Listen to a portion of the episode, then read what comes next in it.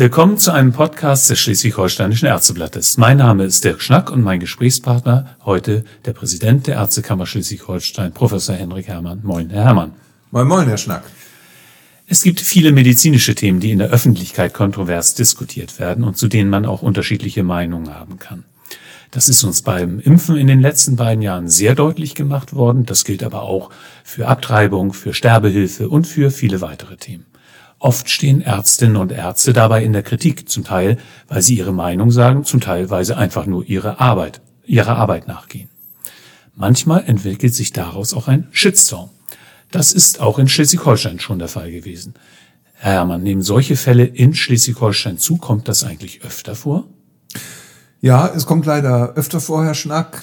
Das äh, ist auf jeden Fall äh, die Rückmeldung, die wir bekommen, die gefühlten Rückmeldungen. Tatsächliche Rückmeldungen, wo solche Vorfälle gemeldet werden, äh, gibt es eher nicht zunehmend.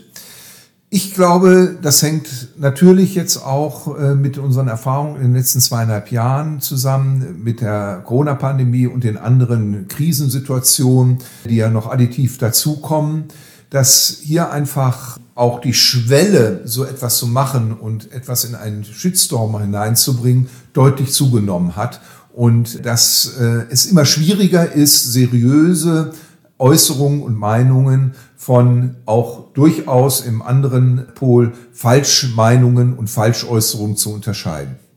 Das ist dann ja eine erhebliche psychische Belastung für die Ärztin oder den Arzt. Wir kennen alle das Beispiel der Ärztin aus Österreich, die sich, die sich am Ende nur mit dem Suizid äh, aus dieser Situation lösen konnte. Was sollte ein äh, vom Shitstorm betroffener Arzt tun? An wen kann er sich denn wenden in so einer Situation? Ja, natürlich kann er sich an die Ärztekammer wenden. Äh, wenn man auf unsere Homepage geht, dann ist gleich auf der Öffnungsseite ein Button Gewalt gegen Ärztinnen und Ärzte, wo zum einen solche Vorfälle gemeldet werden können. Äh, dazu ermuntern wir sehr, damit wir auch tatsächliche Zahlen darüber haben. Äh, wobei Gewalt gegen Ärztinnen und Ärzten kann ja ganz unterschiedliche Formen haben. Das geht von der verbalen Gewalt in der Arztpraxis am Tresen aus, auf der Notaufnahme oder auf Stationen in Krankenhäusern oder in anderen medizinischen Einrichtungen bis hin zur Androhung von äh, Gewaltmaßnahmen, leider auch sogar Durchführung von äh, Gewaltmaßnahmen in der medizinischen Einrichtung, in der äh, Praxis oder aber auch dann dieser Shitstorm in den sozialen Medien, ähm, in der Öffentlichkeit. Alles das natürlich äußerst belastende Situation für die Ärztinnen und Ärzte. Also das Melden. Auf dieser Seite sind auch Beratungsstellen angegeben, an die man sich wenden kann äh, und was man auch wirklich tun sollte. Also nicht alleine das sozusagen hineinfressen. Äh, und ich hoffe sehr, dass diese Angebote dann auch wahrgenommen werden. Interessanterweise der Fall der österreichischen Ärztin, die hatte ja auch versucht, solche Angebote äh, wahrzunehmen ist da durchaus äh, auch teilweise abgeblitzt, was natürlich ihre Situation noch verschärft hat. Und dieses sehr tragische Schicksal sollte uns nochmal vor Augen führen, welch hohen Stellenwert das hat und dass das nicht irgendwie etwas äh, jetzt Banales ist oder so in den gesellschaftlichen Kontext gehört, sondern nein, sehr ernst zu nehmen ist und wir wirklich auch als Gesellschaft dort reagieren müssen. Also wer sich bedroht fühlt, das sollte man auf jeden Fall ernst nehmen. Man kann auf die Homepage der Ärztekammer gehen, sagen Sie, und findet dort weiterführende Hilfe. Kann die Ärztekammer als Institution selbst auch noch helfen? Ja, natürlich können wir helfen. Wir äh, können natürlich äh, Gesprächsangebote äh, unterbreiten, Unterstützungsangebote. Wir können aber auch selber klar Position beziehen als Ärztekammer gegen Gewalt, gegen Ärztinnen und Ärzte für eine seriöse, freie Meinungsäußerung, uns äh, auch als Ärztekammer zu diesen Themen einfach positionieren und klar Stellung beziehen. Das wäre also schon ein, eine Art der Prävention. Ähm, aber wie lässt sich ansonsten noch vorbeugen? Wäre etwa ein Rat, dass sich Ärztinnen und Ärzte einfach nicht mehr so klar artikulieren, nicht mehr so stark positionieren sollten? Nein, Ärztinnen und Ärzte sollten sich positionieren vor dem Hintergrund ihrer Professionalität, also zu Themen, zu denen sie dann auch wirklich aufgrund ihrer Profession äh, sich äußern können. Natürlich sollte man sich immer bei einer Äußerung dann auch überlegen, was sozusagen eine Reaktion hervorgerufen werden kann. Äh, wir erleben natürlich in den letzten zweieinhalb Jahren häufig extreme Äußerungen in beide Richtungen und das polarisiert natürlich die Meinung und die Reaktionen.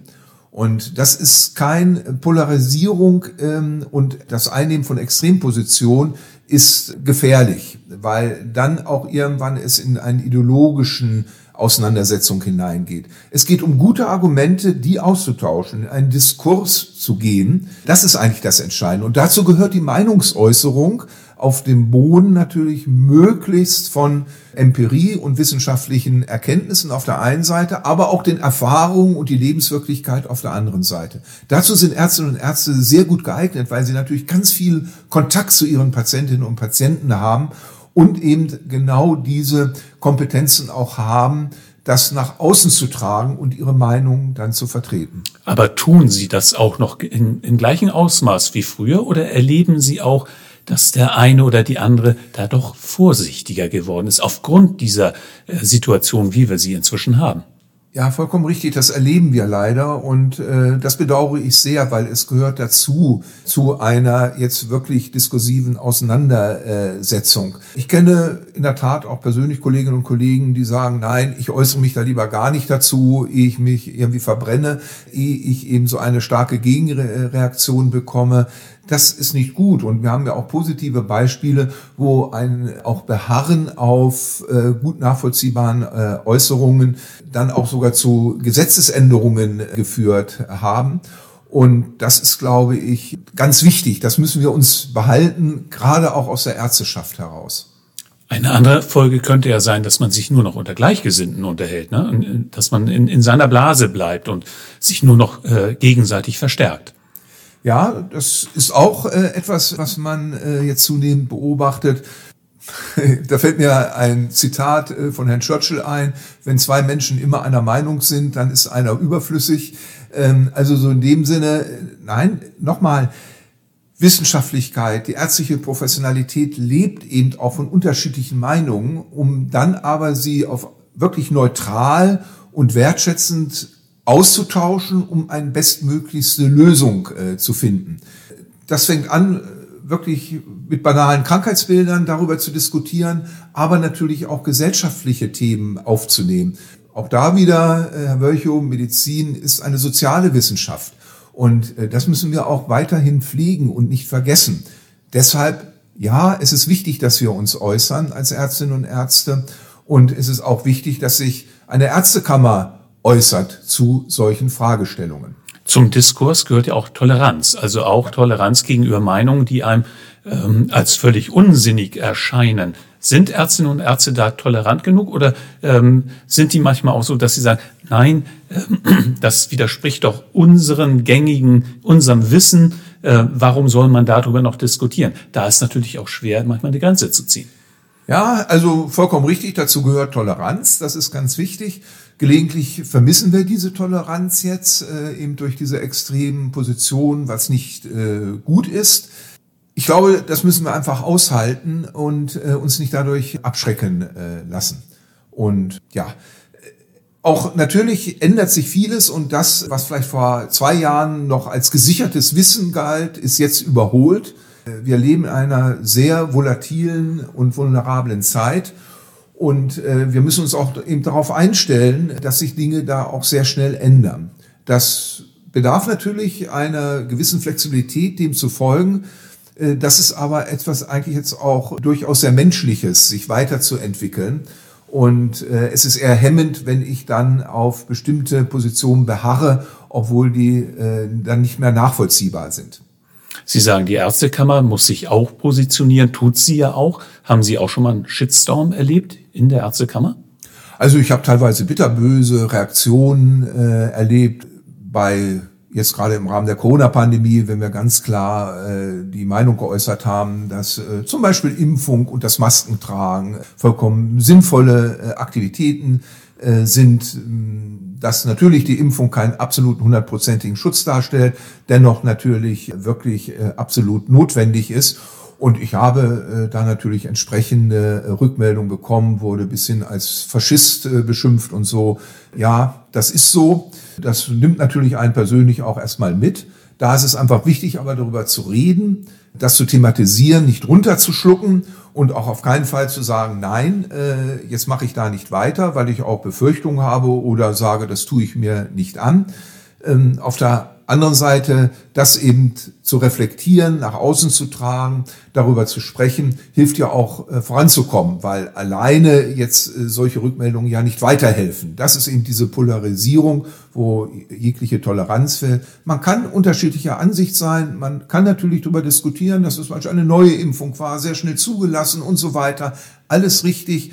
Das wäre so eine Auseinandersetzung, die sinnvoll ist, aber nicht, wenn sie dann in persönliche Beschimpfungen äh, und Diffamierungen äh, ausufern. Äh, das hilft keinem weiter. Also Rückzug nur bei persönlichen Beschimpfungen. Ansonsten ähm, plädieren Sie dafür, sich auch mit den Leuten auseinanderzusetzen, die eine völlig andere Meinung vertreten, solange das äh, ja. sachlich geschieht. Ja, solange das sachlich geschieht. Wenn man sieht, dass man dann nach mehreren Gesprächen überhaupt nicht weiterkommt, das vollkommen verhärtet ist, dann hat man jetzt die Positionen ausgetauscht.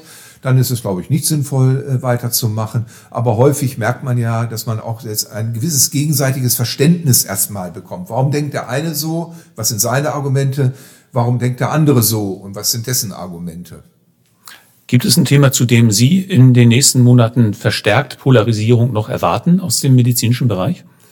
Ja, ich denke mir, dass jetzt die Reformvorhaben im Gesundheitswesen schon auch polarisieren äh, werden, dass das etwas ist, was uns in den nächsten Monaten sehr stark beschäftigen wird.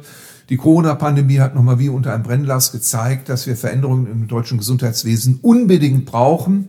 Und da müssen wir jetzt einfach sehen, äh, was sozusagen dann von den äh, politischen Funktionsträgern kommt.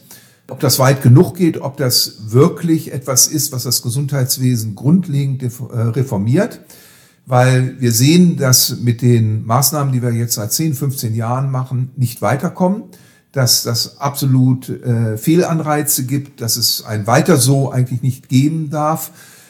Ich hoffe sehr, dass weitreichende Reformen jetzt kommen, die natürlich vieles umkrempeln werden, die aber unser Gesundheitswesen in Deutschland zukunftssicher für die nächsten 10, 15 Jahre machen. Das müssen wir sehen, das wird mit Sicherheit polarisieren und ähm, da bin ich ganz gespannt, wie die Diskussion ausläuft. Aber wir werden uns als Ärztekammer dort auch zu positionieren und ganz klar sagen, was wir davon halten oder was wir davon nicht halten. Und was kann die Ärztekammer außerdem tun, um diese Diskussion wirklich in sachlichen Bahnen zu halten? Weil da sind ja viele Ärztinnen und Ärzte wirklich auch äh, ähm, auf Zinne, äh, wie man so schön sagt. Und, und äh, ähm, da wird es wahrscheinlich schwierig, äh, das immer in sachlichen Bahnen zu halten, oder?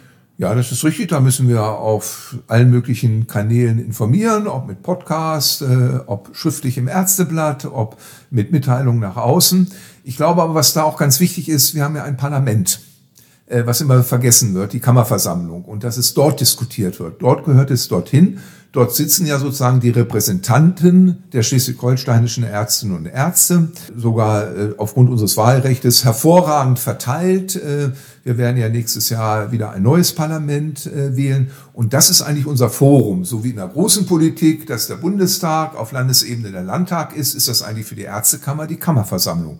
Wir sprechen diese Themen dort an. Wir haben diskutiert, ob das natürlich jetzt die Corona-Pandemie ist, ob das ähm, die Digitalisierung äh, ist, aber auch sozusagen die, das politische, gesundheitspolitische Umfeld äh, haben wir diskutiert und angesprochen. Und da werden wir uns mit Sicherheit genauso zu Wort melden als Kammerversammlung wie auch zu einem anderen Thema des Klimawandels zum Beispiel. Vielen Dank, Professor Herrmann. Vielen Dank, Herr Schnack. Das war ein Podcast des Schleswig-Holsteinischen Ärzteblattes. Vielen Dank fürs Zuhören. Bis zum nächsten Mal.